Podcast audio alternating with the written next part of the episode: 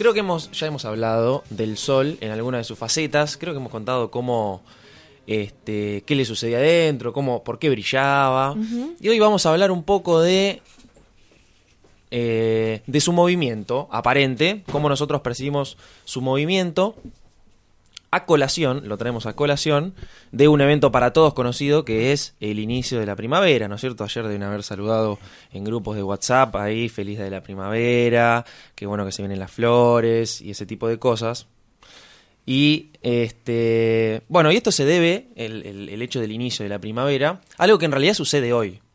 ¿No? Claro, sí, sí. Por favor, explíquenos eso. ¿Por qué empieza hoy y no ayer? Bien, no sé. Eh, hoy a las 5 de la tarde técnicamente arranca la primavera. Ese sería el, dato duro. El dato duro. sí, sí, hay que romper los mitos. Claro, es una convención el hecho de elegir el 21 de septiembre y lo cierto es que es el, hecho concreto y técnico de qué sucede, que es la, por dónde sale el sol en un determinado momento, eh, que es lo que ahora en, un, en unos segunditos vamos a explicar. Eh, es una convención el día. Entonces, bueno, nosotros decimos la primavera arranca el 21 de septiembre, cuando en realidad el, hecho concreto es que el Sol sale exactamente por el punto cardinal este, y eso, este, es decir, está en una posición particular, eh, y eso va a ocurrir hoy a las 5 de la tarde. No es que hoy a las 5 de la tarde va a salir el sol, sino ya salió acá en La Plata. Eh, pero la configuración que se da para que pudiera salir exactamente por el este se da a las 5 en términos de fino, digamos. Y sucede esto en todo el mundo. Es un fenómeno global el equinoccio. Y lo que estamos hablando es justamente del equinoccio. Por ahí le suenan las palabras. Sí, hoy dijimos lo de solsticio, pero no sé si es lo correcto, si es otra cosa. nos están diciendo que no con las cabezas. Sí, nos eh, estamos agarrando las cabezas y estamos a punto de irnos. Nada. Eh, no, pero bueno, explíquenos al resto de los mortales de en qué consiste. Eh, no, lo que, lo que sucede hoy es, es el equinoccio. El solsticio sucede en diciembre y en junio. Eh, y lo que hoy el, se le llama equinoccio porque el Sol sale exactamente por el punto cardinal este, se pone por el punto cardinal oeste, y equinoccio viene de igual noche.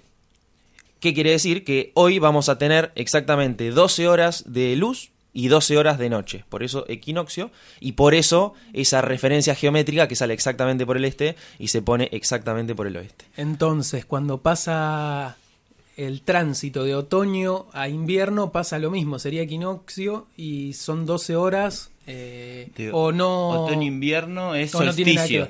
Equinoccio es, cuando pasamos de primavera a invierno y de otoño de, primavera, de verano a otoño, de invierno a primavera. Esto hay que anotarlo definitivamente. De invierno a primavera, como está ocurriendo hoy. Claro. ¿sí? Y de verano, a otoño. Ah, ahí va. Pero son los dos procesos similares. Son equinoccios, sí, es simétrico. Es donde se igualan día y noche. X de igual, no, sí, sí, le, entendí ahí esa Efectivamente. solsticio viene de sol quieto. De sol quieto. Eh, porque la idea. ¿Qué significa sol quieto? Sol quieto es cuando ocurre, cuando pasamos de primavera a verano y de otoño a invierno. Lo dije bien, ¿no es cierto? Sí. Bien, genial. Que son también otros dos días particulares del año, ¿no? Que es el 21 de diciembre, también como fecha convencional, y el 21 de junio. De junio. ¿Por qué se llama sol quieto? También tiene un solsticio, viene de sol quieto, que nunca está quieto. El sol en el cielo se está moviendo todo el tiempo, de cualquier lugar del planeta que lo veamos. Viene de cuando miramos salir al sol, o ponerse, ¿sí? Está, está este hábito de mirar el sol salir y ver en qué punto sale por el horizonte, nosotros lo hemos perdido, pero otras culturas era un evento importante la salida del sol y además era un momento en el que estaban despiertos, activos y tenían acceso a algún horizonte despejado, ¿no es cierto? Entonces uno podía hacer un seguimiento de día a día de por dónde salía el sol. Y lo que se veía es que a lo largo de un año el sol cubría una porción del horizonte más o menos igual todos los años, exactamente la misma, y donde hacía un movimiento de ida y vuelta. Si uno iba marcando estos puntos por los que salía día a día, veía que todos los días salía un poco más a la izquierda, llegaba hasta un punto extremo y después comenzaba a regresar hacia la derecha. Y en un año cumplía este ciclo. ¿sí? Entonces, esa porción que tiene la característica de tener en las salidas al punto cardinal este en el centro exacto de ese tramo. Que es lo que está sucediendo hoy. Claro, hoy justamente coincide cuando que el sol sale por el centro de, ese tramo de, horizonte. Bueno, se ve que cuando el Sol está en los días que está saliendo por los extremos de esta porción de horizonte, como tiene que, de alguna manera es como que llega a este extremo, se frena y tiene que comenzar a regresar, son días en los que está, pareciera que está durante varios días eh, saliendo por el mismo punto, por el hecho que es un punto en el que tiene que llegar, quedarse y volver. Entonces, como la velocidad del Sol frena, en, ¿no? en términos de movimiento en el horizonte día a día, pareciera que está quieto, de ahí viene el Sol quieto. Claro, porque pendula, digamos, el movimiento tiene, le toca volver. Claro, es como, sí, tal cual. Si uno mira un péndulo, los péndulos en los extremos bajan la velocidad y andan muy rápido cuando están por abajo. Bueno, el Sol, si mira todos los días el horizonte, la salida, pasa más o menos eso. Entonces, una de las ideas que queremos reforzar acá en la columna es el Sol no sale por el este. Es algo que nos enseñaron y a vos te preguntan eh, por dónde sale el sol, por el este decís. Y lo cierto es que no, es dos veces al año sale por el este y todo el resto sale por puntos distintos, que según la latitud en la que estés en, la, en el planeta, puede ser muy diferente al este. Puede salir. Sí, eh, de hecho en el polo tiene un comportamiento tan particular que puede salir prácticamente por cualquier lugar del horizonte. Mirá vos, yo pensé que dentro del rango este de movimiento, en general era, bueno, corrido para el este. Sí, sí, sí. Hay un poco de eso. Este, el tema es que ese rango que se cubre es muy dependiente de la posición del planeta. de la posición en la cerca del, del, Ecuador, cuando uno está cerca del Ecuador, ese rango es más acotado, pero a medida que se empieza a alejar del Ecuador y se acerca a los polos, ese, esa apertura que uno mira se, va, haciendo más grande. Agrandando, agrandando hasta que se hace prácticamente cubriendo todo el horizonte en los polos. Entonces esa cuestión de, bueno, no es celeste, pero es más o menos celeste, tampoco es del todo cierta según en qué lugar del planeta estemos. Claro, ahí entra a relativizarse. Sí, se vuelve dependiente de nuestra posición en el planeta. Sí, bueno, entonces eh, e-, esto es la fecha del equinoccio y solsticios y los cambios de, de, estaciones, que vamos a hablar en un ratito, son fenómenos globales ¿no? que suceden en todo el planeta. Y el hecho es, bueno, ¿qué, nos cambia a nosotros el, en el movimiento del Sol donde estemos en el planeta? Como decía Mauro, una cosa si estás en el polo, otra cosa si estás en el Ecuador, otra cosa si estás en, el, en algún punto intermedio. Eh, si estás en el Ecuador, el, cuando sale el sol se mueve perpendicularmente a la línea del horizonte. En el Ecuador, de hecho, como es este define la mitad del planeta, que no, sé si no lo dijimos la columna pasada, o sí, hablamos. La definición. O la anterior. O la anterior. Em, siempre, a lo largo del año, el Sol se mueve perpendicularmente a la línea del horizonte y siempre hay 12, eh, horas, de... día y 12 horas de noche en el Ecuador. Por eso es que tampoco hay mucho cambio de estación. No, no es, que hay invierno en Ecuador en la, al nivel del mar, no. existe. Temporada seca, temporada 24 grados. Lluvias y no lluvias, tal cual. Exactamente. Y mm, y sin embargo, entonces decía, el Sol se levanta, amanece perpendicularmente, así también se pone, y sin embargo en los polos el Sol se mueve casi paralelamente al horizonte. Lo cual es un, un fenómeno muy extraño. Si han, si han visto fotos de la Antártida, del Polo Norte o algo, van a ver que el Sol siempre está muy bajo, nunca lo tenés arriba de tu cabeza. Y eso es justamente un efecto geométrico de cómo está este, la Tierra en el espacio. Claro, y de ahí depende la cantidad de horas de luz que puedan recibir territorios como Ushuaia, por ejemplo. Tal cual. Bueno, el caso extremo, que es el polo, tenés seis meses de luz y seis meses de noche. Que es, miren cómo contrasta con el Ecuador, que es, vos tenés 12 horas de día, 12 horas de noche. Todos los días del año. Todos los días del año.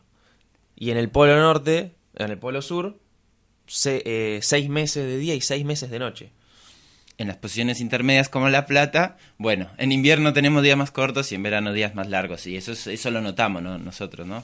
Que ahora se están empezando a alargar los días. Fuerte lo de seis meses de luz y de noche también, ¿no? no, imposible sobrevivir a esos seis meses de... De, luz para dormir. No, no al contrario, los de noche, los de luz, bárbaro.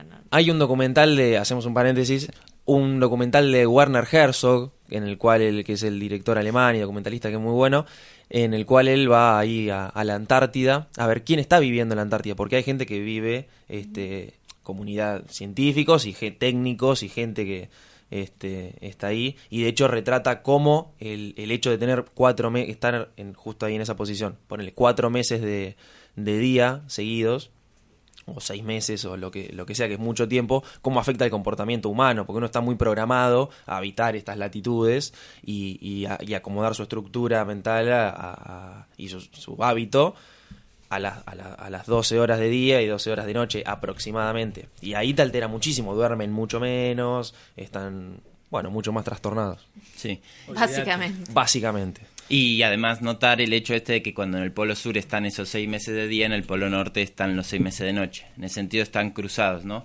Así como están las estaciones cruzadas en los hemisferios, también este fenómeno, seis meses de día y seis meses de noche, también están cruzados. Claro, exactamente. Hemisferios. En el hemisferio norte están pasando de verano a otoño. Sí, tal cual. Pero bueno, este, todo esto, sin, sin entrar mucho en detalles, se puede explicar, o al menos un modelo que usamos nosotros en, en astronomía, es bueno pensar que lo que está ocurriendo es que la Tierra tiene su eje de rotación inclinado, torcido respecto al plano de la órbita Tierra-Sol. ¿Sí? Ese sería, digamos, la causa que hace que, según la posición que esté la Tierra en su órbita alrededor del Sol, la inclinación del eje de rotación respecto a este plano hace que los rayos de luz lleguen distintos. Pero no vamos a entrar demasiado en eso. Pero todos estos fenómenos, digamos, se pueden explicar geométricamente desde ese lado para quien quiera investigar un poco más. Y esto también genera otras cosas. Como ya dijimos, la, duración del día es determinante no, no depende solo de la posición en la Tierra, sino de la época del año. Después otra cosa que cambia mucho es la altura que alcanza el Sol, la altura máxima. Porque que también depende mucho de la posición en la Tierra y de la época del año. Lo interesante es que entre trópicos, es decir, además del Ecuador, que es esta línea imaginaria que divide el planeta en dos, están la figura de los trópicos, también el de Cáncer y el de Capricornio, que los habremos estudiado en el colegio de geografía, de ver en los mapamundis. Mm. Y las novelas. ¿Ah, sí? Henry Miller. Henry Miller, exacto. Ah. bueno, efectivamente. ¿Qué, definen los trópicos? Definen una porción del planeta en las cuales, entre otras cosas, lo que se cumple es que el Sol puede pasar exactamente algún día del año por encima de nuestras cabezas, es decir, esos días en que el Sol no hace sombra. Ese punto allá arriba, que está exactamente arriba de nuestras cabezas, es lo que se llama el cenit. ¿sí? Entre trópicos ocurre que algún día del año, exactamente dos, de hecho, el Sol pasa por allá arriba. Que fuera de los trópicos eso no ocurre nunca. Nosotros acá en La Plata nunca vamos a ver el sol exactamente arriba. Si ponemos un palo en la tierra, en todo momento del año va a ser sombra para algún lugar. Sin embargo, allá en algún momento no hace sombra para ningún lado. Claro. Un dato interesante que a nosotros nos gusta es que ya hablamos de la cultura inca es que los incas, el paso por el cenit, el día del, paso del sol por arriba justo de sus cabezas, era un día importante, digamos, que tenía un valor simbólico, cultural muy trascendental y que definía además fechas de ciertas ceremonias o ritos, y que fue una cultura que empezó justamente en una región entre trópicos. Pero como en su expansión, digamos, imperial, empezó a ir hacia el sur y en algún momento parte del imperio se escapó de la zona tropical y entonces empezó a habitar y a, expandirse hacia regiones en los que no había día del paso por el cenit, día del sol por el cenit. Entonces, esto generó ciertas complicaciones de, bueno, ¿qué pasa acá? ¿Qué, ¿Cuándo hacemos los rituales? ¿Cuál es el día importante en las regiones en donde no pasaba? Y bueno.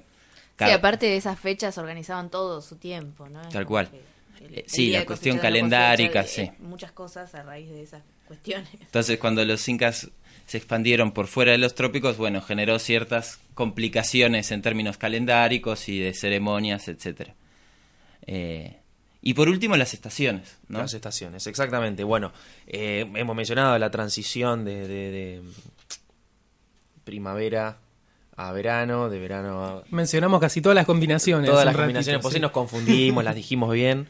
Eh, pero bueno, esto, el hecho de las estaciones también tiene que ver con la inclinación del eje de rotación de la Tierra respecto a cómo se mueve la Tierra en el espacio. Y también tiene que ver con, con, con la cantidad de horas de luz que tenemos. Obviamente en verano nosotros tenemos más horas de sol sobre el horizonte, entonces la superficie de la Tierra termina absorbiendo más calor, entonces eso afecta en el clima local de alguna manera que, que en esta región de la Tierra. Claro, entonces quedarían las, los periodos en los que el Sol llega más alto, alcanza más altura y además pasa más tiempo sobre el horizonte, son los que están asociados a lo que nosotros llamamos primavera y verano, y los periodos en donde el Sol llega menos alto, es decir, al mediodía está más bajo, eso lo podemos ver, la, la hora del día que el Sol alcanza su máxima altura durante ese día es lo que llamamos mediodía que como tal, nuevamente, las 12 son una convención, a veces pasa un poco antes, un poco después en términos astronómicos. Yo lo que iba a decir, que me quedó, me quedó picando esto del palo en la Tierra y que hace sombra y no hace sombra, nosotros tenemos una región eh, del país, al norte, en Salta y Jujuy, que Formosa también, sí. una zona que está entre trópicos, ¿no? El trópico de, Capricornio es el que pasa por, por el hemisferio eh, sur. Por el hemisferio sur entonces, en algún momento del año, en algún, en algún punto de... No hace sombra. No hace sombra. Y acá en La Plata sí hace sombra. Y ese es un hecho que en la antigüedad permitió medir por primera vez la circunferencia de la Tierra. Ese hecho. Si vos conocés, eh, me dice los, unos, los ángulos en los cuales el, cómo, cómo hace sombra. Y la distancia que hay, por ejemplo, de acá a Salta, que es donde no está haciendo sombra, en el mismo día... Eh, Digo, medís los ángulos ese día, la distancia no cambia de acá a Salta. Con esos datos uno puede calcular la circunferencia de la Tierra de forma casera, que es algo que se hizo. O sea que si nos organizamos alguna vez podemos hacer de medir la circunferencia de la Tierra. Pero bueno. Yo no tengo historia en irme hasta Salta con alguno de ustedes. No, vamos, llevamos tomamos un, palo de escoba. Sí, mal. Yo tampoco. Pero bueno. No iría tanto a Jujuy, ahí la saltería, pero... Está bien, bueno, hay muchos lugares por donde nos, nos, podemos organizar y no hay problema con eso. Ese es el famoso experimento de Eratóstenes, para quien quiera googlearlo, que era un griego, no sé, de antes de Cristo, que ya calculó bastante bien el radio de la Tierra con un margen de error bastante bajo, creo, ¿no? Sí. Eh, pero bueno, y volviendo un poco a la localidad, la ciudad de, de La Plata tiene un diseño que va un poco acorde con todo lo que estuvimos charlando acá, porque bueno, sabemos que es una ciudad que estuvo diseñada, que no es que fue expandiéndose y creciendo así anárquicamente, sino que tuvo una planificación y que esta planificación hizo que las diagonales fue, actuaran como brújula, es decir, se alinearon las diagonales con los puntos cardinales. Entonces, si nosotros, por ejemplo, hoy vamos y miramos... Diagonal 73, al anochecer, ¿no? Cuando se pone el sol, diagonal 73 que va para Sí, como para el lado del estadio único. Exactamente. Tal cual. Bueno, hoy tendría que ponerse a la, a la noche, el sol tiene que ponerse muy alineado con esa diagonal, exactamente. Y tiene que haber salido a la mañana, si alguno estaba despierto, por, por en la, otra, punta, de, esa diagonal. Exactamente. Eh. Después la gente se pierde en la ciudad, yo no puedo creer. Tiene números, tiene estas orientaciones súper planificadas. No, no. No, exactamente es, muy organizada, sí. Los, los, masones hicieron bien su trabajo. Eh, y bueno, y para cerrar queríamos comentarles que hay un grupo de didáctica de la astronomía acá en La Plata que se llama Choyols. También lo pueden googlear, está en Facebook, etcétera. Eh, que hay algunas personas también de la Facu trabajando, pero no, no todo el mundo, que se dedican a la didáctica de la astronomía, como dije, y hacen astronomía a ras del suelo. Todas estas cuestiones de mirar el sol, de ver de dónde sale, de dónde se pone, entender su movimiento desde la faz de la superficie terrestre. Eh, ellos lo trabajan y estuvieron esta semana, justamente con motivo del equinoccio, trabajando en Plaza Moreno. No sé si ustedes vieron que en Plaza Moreno, en, el centro de la plaza, está dibujado un plano de la ciudad. Bueno, es este grupo el que se encarga de, delimitar el plano ese todos los años. Y lo que es interesante que ellos plantean es si la ciudad estuvo eh, diseñada con una brújula o con los astros. Porque siempre hay una diferencia entre el norte que nos indica, digamos, el sol y las estrellas y el norte que nos marca la brújula, que es un norte magnético. Claro. Qué sé yo. Entonces, este grupo que estuvo esta semana, lo pueden buscar, fíjense, o pasen por Plaza Moreno a ver el, el plano de la ciudad, se dedica a todas estas cuestiones, así que estén atentos si les interesa, que siempre hacen actividades, dan charlas y hacen talleres, etcétera.